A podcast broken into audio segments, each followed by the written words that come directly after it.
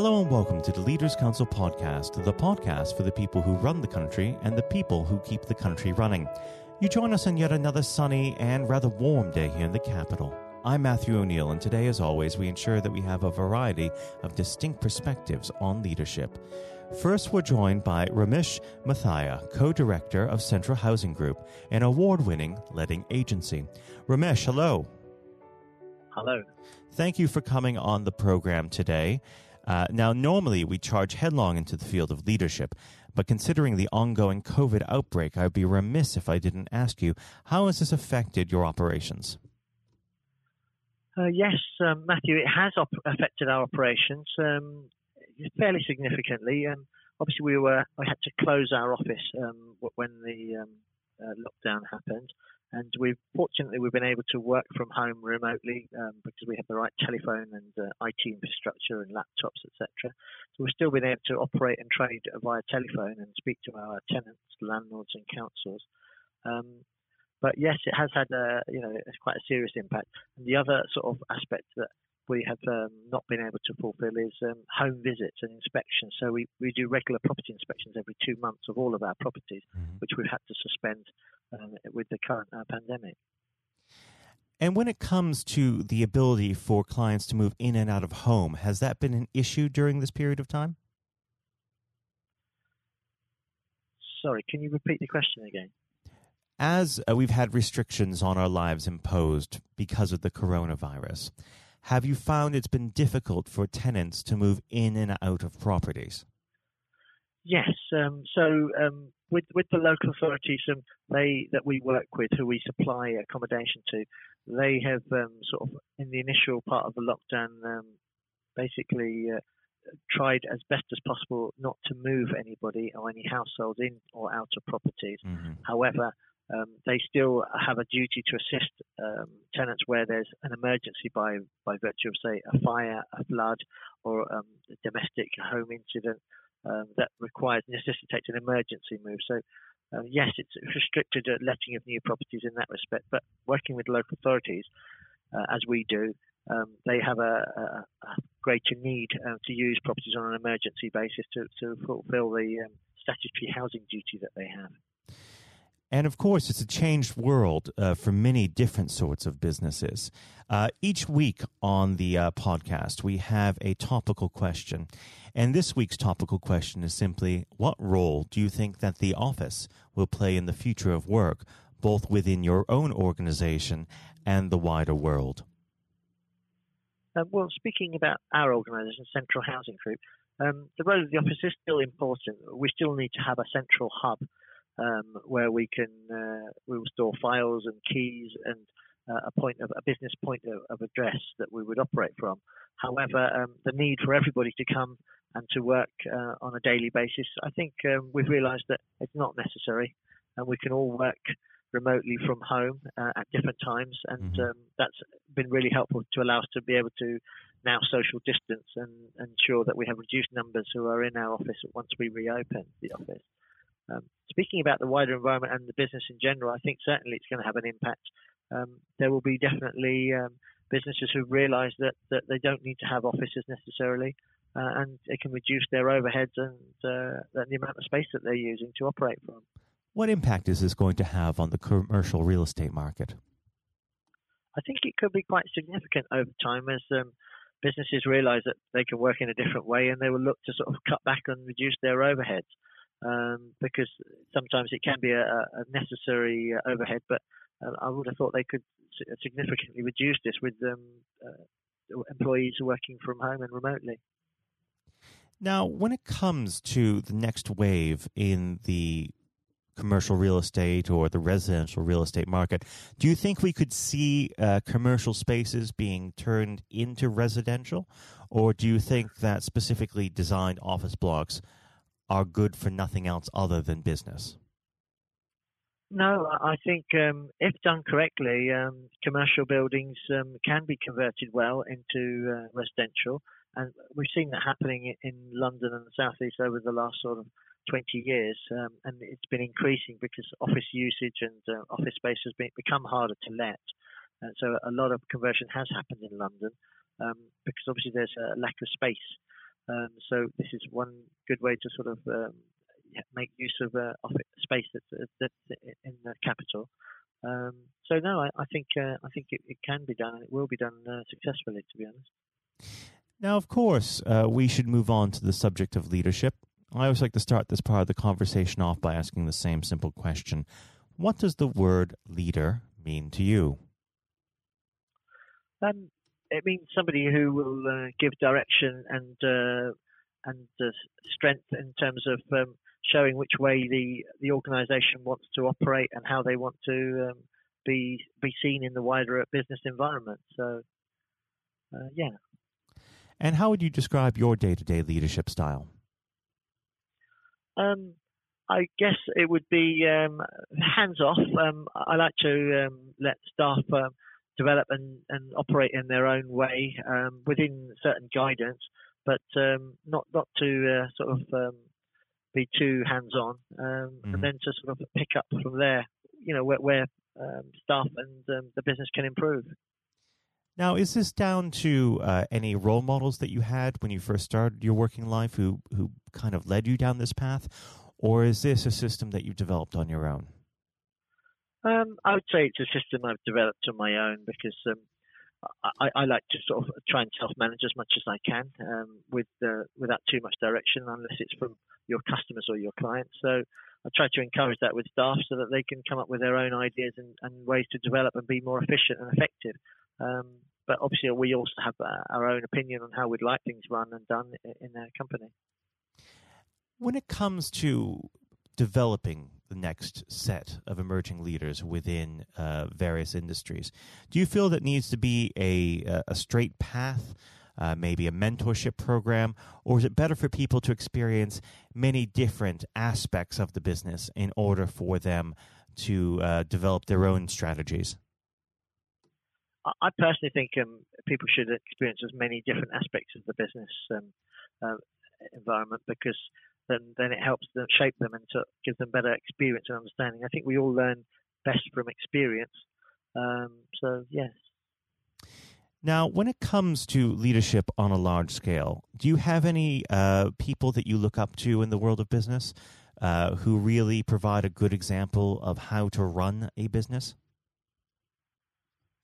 I think somebody like Richard Branson and his business empire, Virgin, I think there's somebody in an organisation that I've always looked up to and thought they've done things in a very impressive and successful way.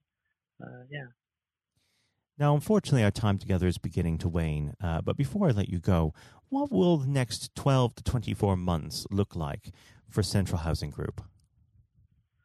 The next 12 to 24 months will certainly be interesting, where we will hope to get back to fully operating as we did in the past in terms of carrying out property inspections, and obviously adapting to this new way of operating and keeping social distance, and whilst maintaining the service that we provide to our tenants, landlords, and local authorities.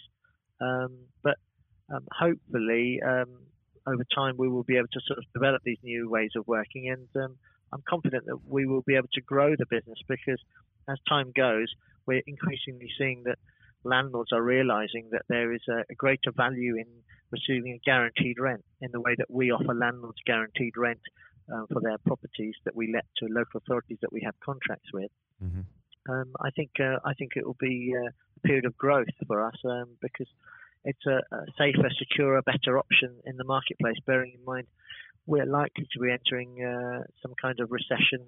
No one really knows how bad or what extent we will suffer in terms of this, forthcoming potential recession. Well, only time will tell, and unfortunately that time of ours has run out. But Ramesh, it's been a pleasure having you on the show, and we'll have to have you back on when things get back to normal. Ramesh, thank you. Thank you, Matthew. That was Ramesh Muthiah, co-director of Central Housing Group. And now, if you haven't heard it before, is my exclusive interview with our chairman, Lord Blunkett. Lord Blunkett, welcome. Thank you very much. It's very good to be with you. Well, of course, nothing is being said at the moment other than COVID-19. which we must touch on. What would your message be to small businesses who are trying to keep going? Well, I think the last ones standing will be the ones that thrive when we get back to some sort of normality. So it's have confidence and courage.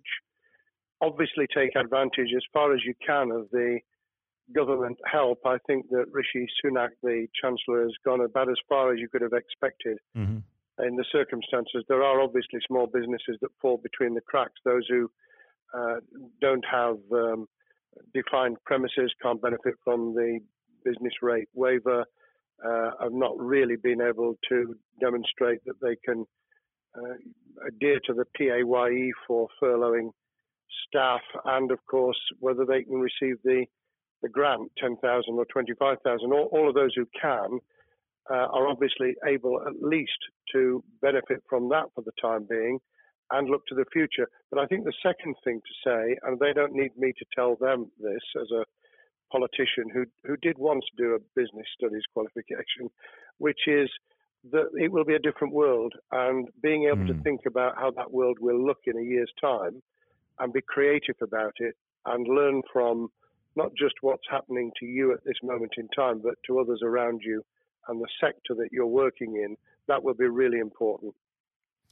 Do you feel that the long-term effects of the COVID-19 outbreak will in some ways be positive for British industry? Well, only in the sense that people are having to be creative, they're having to adjust and innovate. Therefore, they're thinking about more productive, if you like, greater productivity ways of delivering the same service or delivering the same products. And in that sense, I think we'll have temporarily at least very much higher unemployment than we've become used to, but we'll probably have a burst of productivity, which will help with the recovery.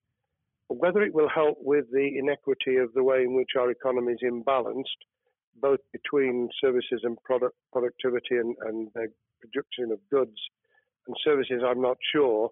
What we will need to try and do is to ensure that the geographic imbalance that exists is, as far as humanly possible, is dealt with by both the entrepreneurship and innovation from the bottom up and targeted government help, which will still be needed. And we are now in the throes of the kind of borrowing that we saw back in 2008 to save the banking and economic system. We're having to do that to save the whole of our productive business and commerce, and I think that will have to be sustained for some time.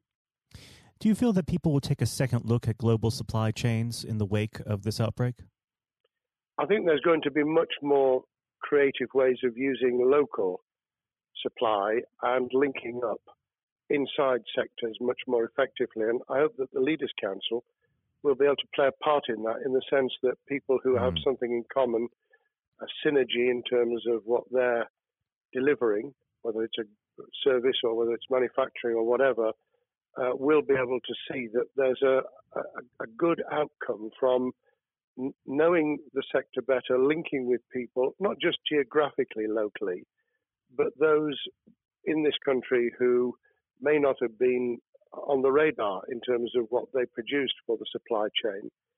And, of course, ensuring, because there's quite a lot of fraud going on as we speak with people getting into cyber attacks, that they'll also take account of going into the cybersecurity side effectively as well. The more we are online, the more people who are working from home, the more vulnerable those businesses and their supply chain become.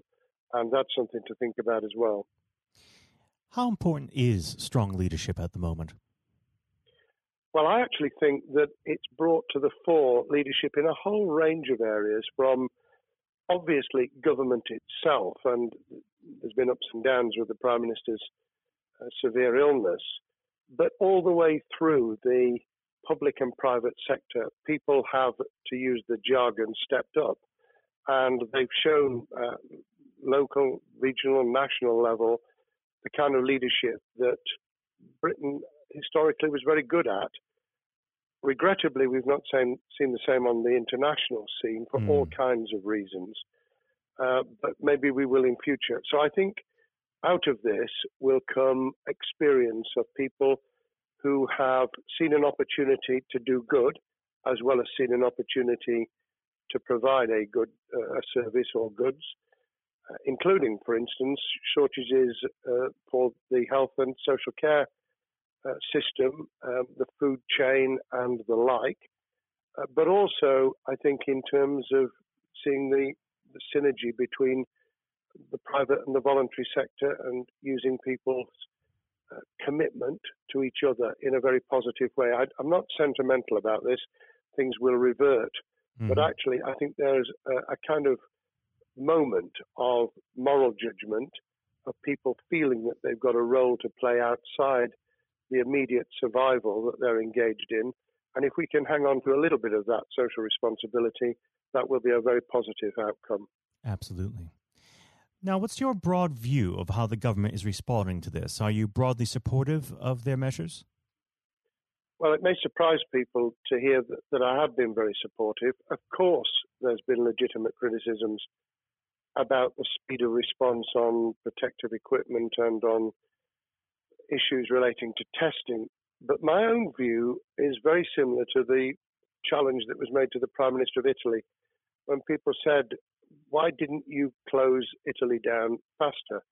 And he said, a fortnight before we did it, I would have been considered to be a madman and nobody would have agreed to do it if I'd tried to move too quickly. And I think that's something that we need to reflect on here in the UK. We may have seen the signals elsewhere across the world and taken them more seriously at the time. Hindsight is a wonderful thing, but as someone who's had his life in the opposite political party to the present government, I think that with some hiccups and mistakes, they've not done a bad job in what has been incredibly difficult circumstances. And you're absolutely right. In a liberal democracy that we live in, it's very difficult for people to swallow orders given to them from government. Well, the UK and the US, and to some extent to the Scandinavian countries, have a very different history and therefore interest in maintaining the freedom to decide and the persuasion and consent that's required. Those countries that have experienced one way or another totalitarianism over the last century have a slightly different way of coming at this. I don't want to exaggerate it, but I think that that's why getting the balance right of getting people to go along with what you want them to do in their interests as well as the nation as a whole is a sensible, proportional balance. And I think we now need to adjust to the coming out of the crisis gradually, readjusting to recovery in the same way. Now, something you've mentioned recently on this balance is the police overreach and the enforcement of the COVID-19 structures that have been put in place. What have they done right and where have they gone too far? Well, I think that they were interpreting what was not necessarily as clear advice as it might have been for all kinds of reasons, because people were feeling their way.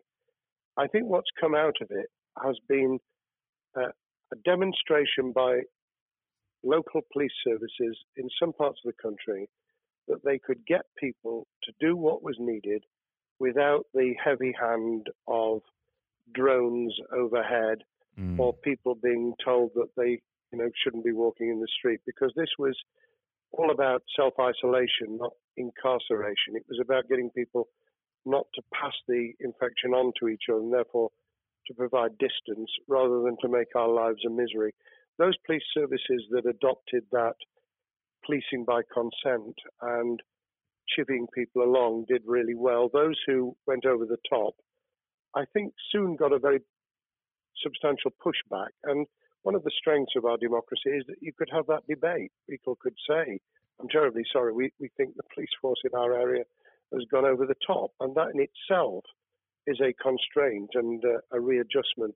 That's another strength of living in a country where you can have opinions and express them without actually being thought to be a fool.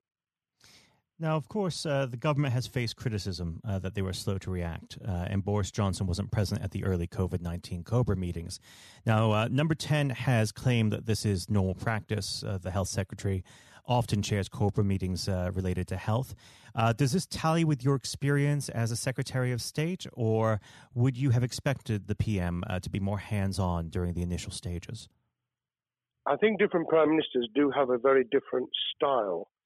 And Boris's style, which I think will now be considerably adjusted, was very swashbuckling. In some senses, delegating is a good thing, as every leader of every business or public service knows.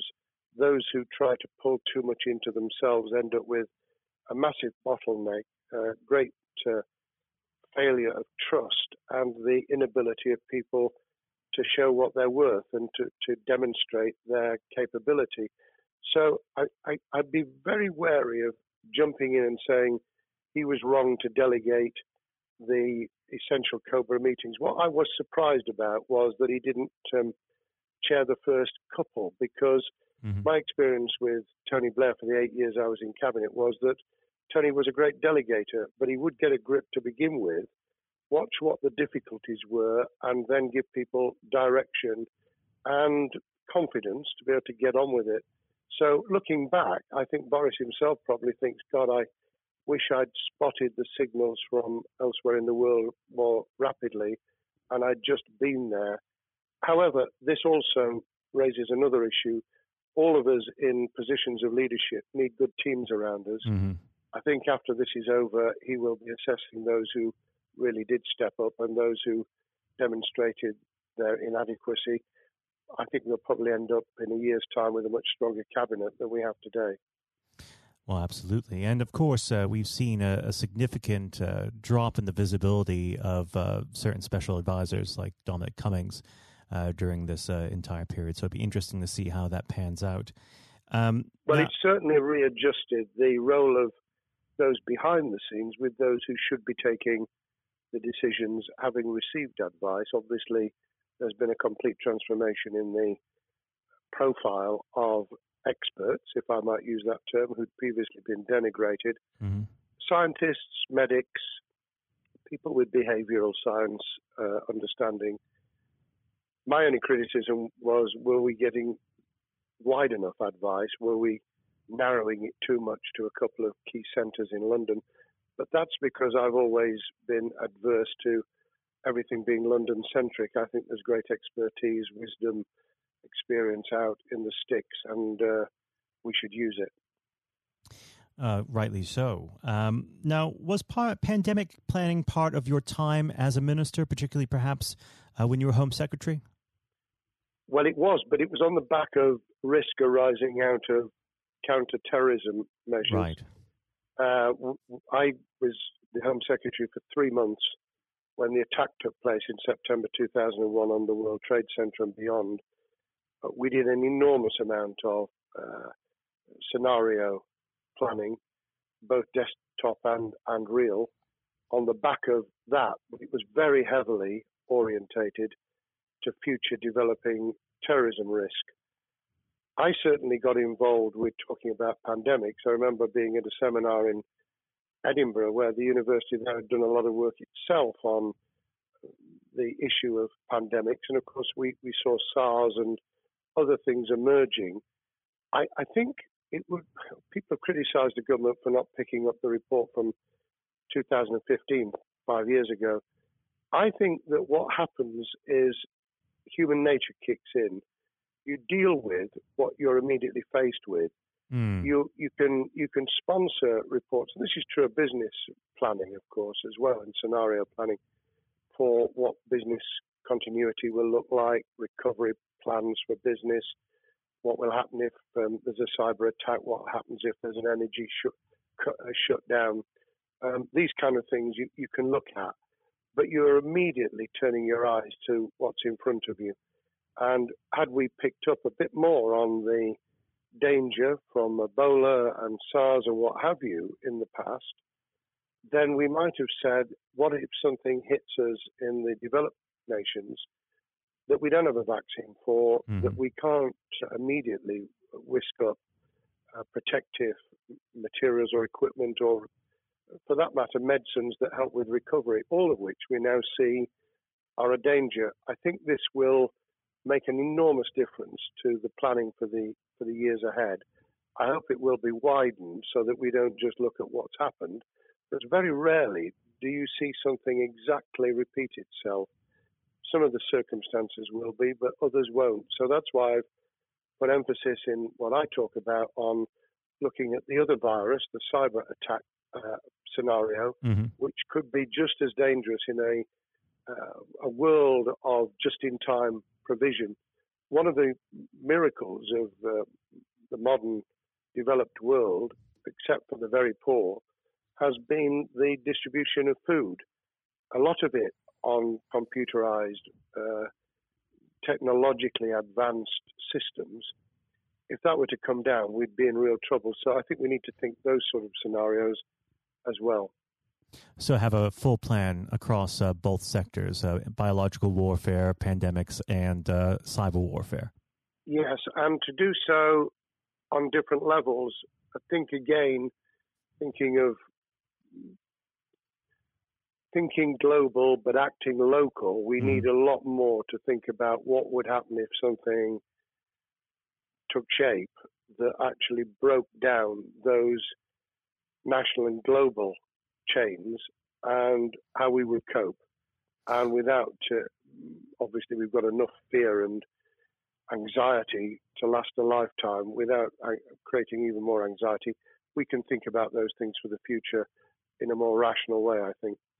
Now, aside from the physical threat of the virus, one of the things that people are vastly worried about is the effect on the economy, not just national economy, but also the world economy. Now, it has been said by certain parties, and I'd like to garner your thoughts on this. Is there a danger of the effects of the lockdown being even worse than those of the virus?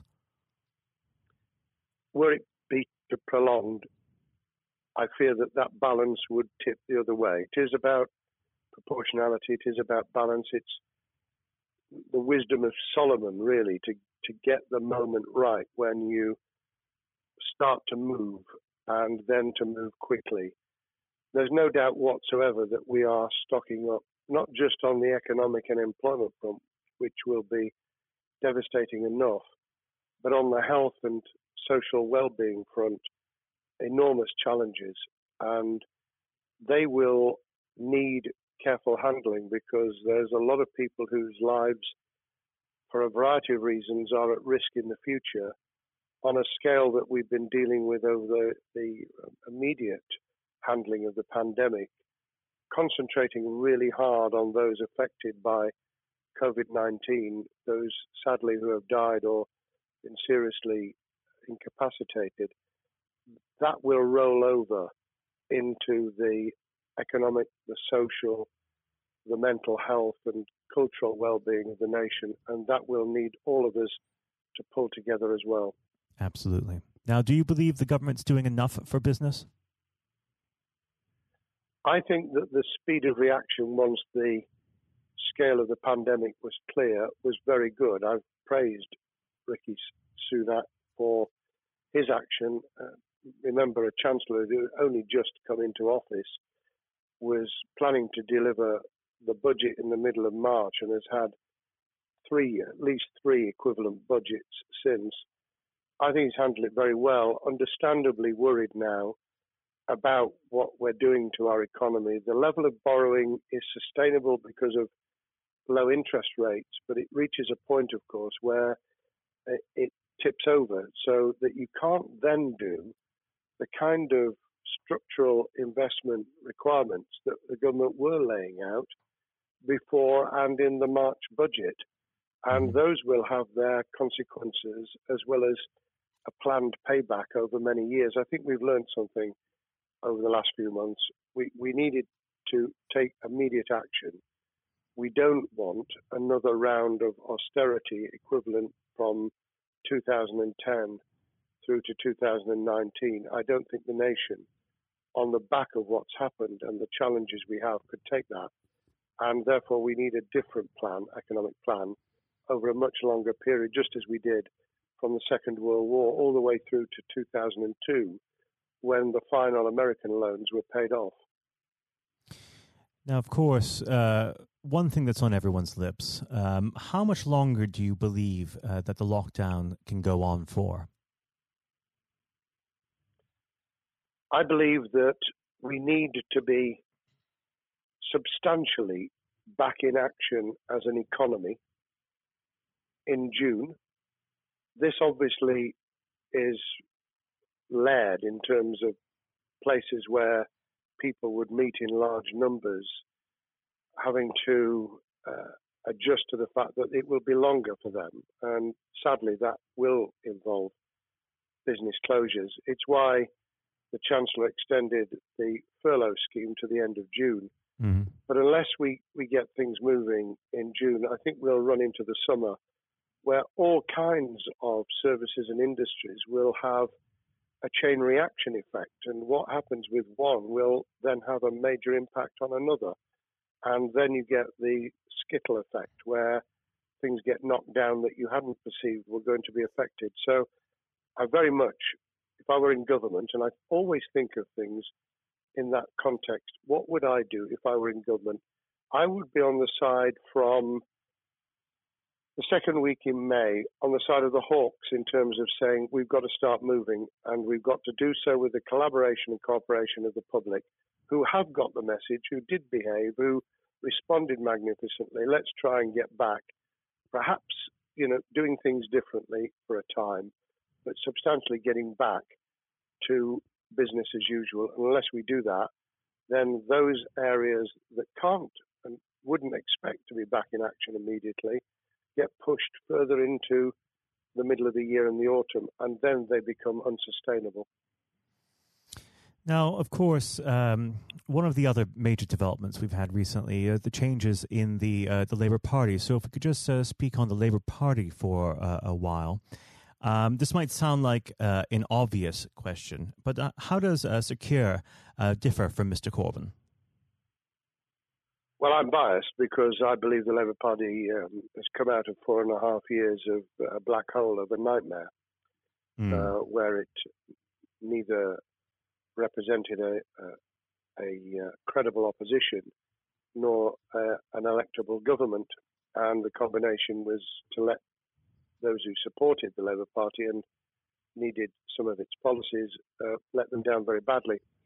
Sir Keir Starmer both is a highly intelligent, professional lawyer who, as Director of Public Prosecutions, led the service well, had to take difficult decisions at a time of austerity, understands the world beyond Labour members, but has been able to do business with those who originally supported Jeremy Corbyn and was able to command support from them. His creation of a balanced shadow ministerial team has been very encouraging.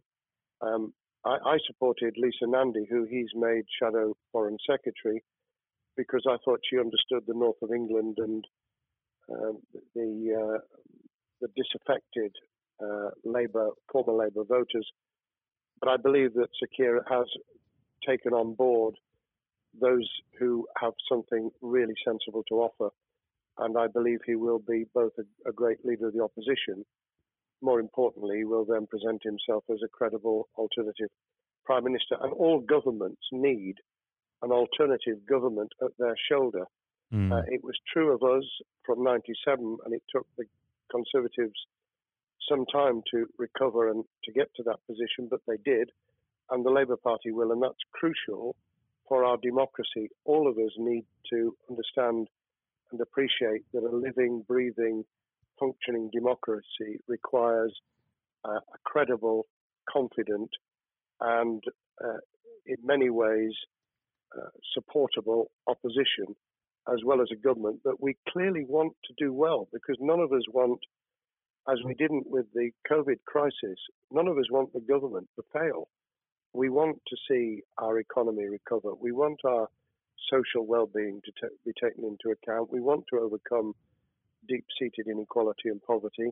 And we want to do it with enterprise and entrepreneurship and business playing their role. And that is about leadership nationally, locally, in the private and the public sector. People with ideas, with confidence, with the ability to pull teams around them. Above all, to have some idea of what it is they want to achieve and a very good idea as to how to achieve it. Now, of course, one of the biggest problems Keir is facing will be tackling the party's anti-Semitism problem. There has been a recent internal report that has been quite damning. What's your response to that report, and what does Keir need to do in response? Well, there are two reports. One which is being produced by the Equality and Human Rights Commission, which he will, and has already indicated, will implement in full. The second was a leaked report put together by the supporters of Jeremy Corbyn, 800 pages of private interchanges on social media, which he has, Keir Starmer, set up an investigation to identify who did it, who leaked it, what the content was, does it have any salience and lessons for us, and where necessary, action will be taken. So I hope that as he moved very quickly to reassure the Jewish community, so he will be able to take the necessary steps to back up that reassurance with the kind of actions that says that this was a blight on a historic great political party that all of us were ashamed of.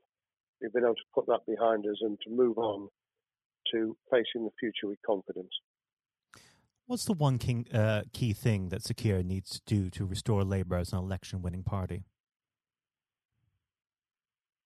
I think Keir Starmer's major challenge is to convince sceptical voters that Labour has not only reverted to a party that they can support because they can see it acting, developing, presenting as a credible alternative government, mm-hmm. but also that the lessons have been learned from the fiasco from 2015 onwards. In other words, there have to be very clear signals of substantial change, not just the right words, not just reassurance that we're not going back to some of the crazier policies, but actually that we've understood why the electorate rejected those policies so substantially in December 2019. If people get that message, they'll understand that the Labour Party has changed, as it did in the 1980s and early 90s, to become the electable government with the greatest majority and historic majority, even greater than 1945, which I was privileged to be able to take advantage of in 1997 when I joined the Cabinet. Now, I know what your answer is going to be to this question, but indulge me. Do you think Keir has what it takes to be PM?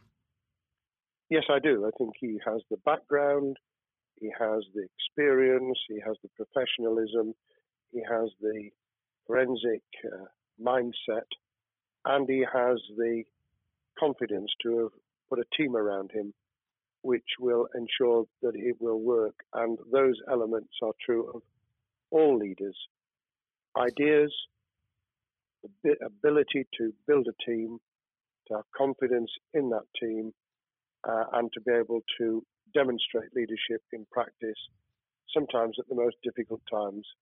And, you know, the Leaders' Council, those sharing their thoughts with the kind of thing that we're doing now with a podcast, but also joining us in linking up in that network of people who can support and help each other and learn from each other. That is what needs to be done in politics as it needs to be done in business.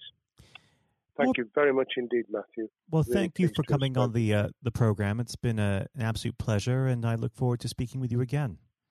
Thank you very much, and good luck to all those listening in what has been a nightmare scenario. Good luck for the future. Have courage. Have confidence, and yes, listen to those who know more about business than I ever will. Thank you, Lord Blunkett. Thank you. This has been the Leaders' Council podcast. Thank you for celebrating excellence in leadership with us. I have been your host, Matthew O'Neill. Until next time, goodbye. Thank you for listening to our podcast. The views expressed within the podcast do not reflect the views of the Leaders' Council of Great Britain and Northern Ireland, its parent company or subsidiaries, members of staff, other guests, or any other person therein associated.